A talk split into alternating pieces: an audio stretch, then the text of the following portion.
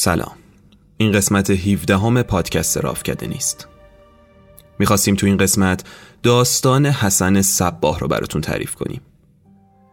داستان آدمکشی سیاسی که خب چیز جدیدی هم تو دنیای اطراف ما نیست.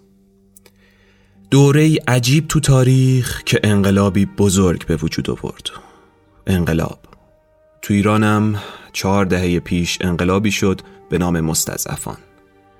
سالها تو کتاب تاریخ تصاویر حاشیه نشینی و حلبی آباد دیدیم.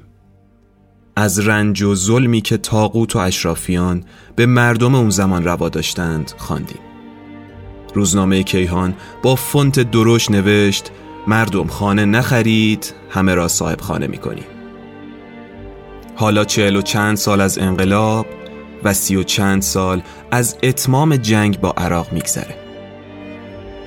از بین رفتن ظلم که هیچ. شانس خاندار شدن فرودستان ابد و یک روز طول خواهد کشید. ساعت صفر کشورم کجای زمان گم شده نمی‌دانم. به حال ما می توانستیم هاب انرژی منطقه باشیم.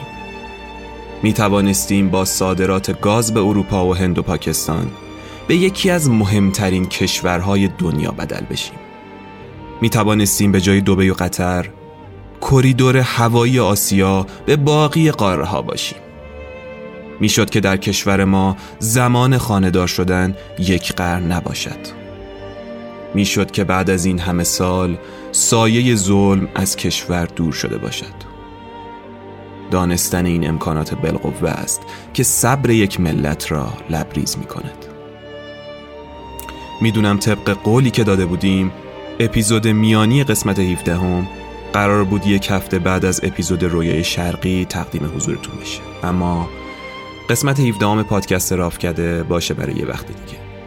تا اون موقع امیدوارم اتفاقای خوبی برای هممون افتاده باشه و حال هممون خوب باشه. چیزی که می‌دونم اینه که به قول حافظ ایام غم نخواهد ماند چنین نماند و چنین نیز نخواهد ماند. ارادتمند محمد علی نامه ای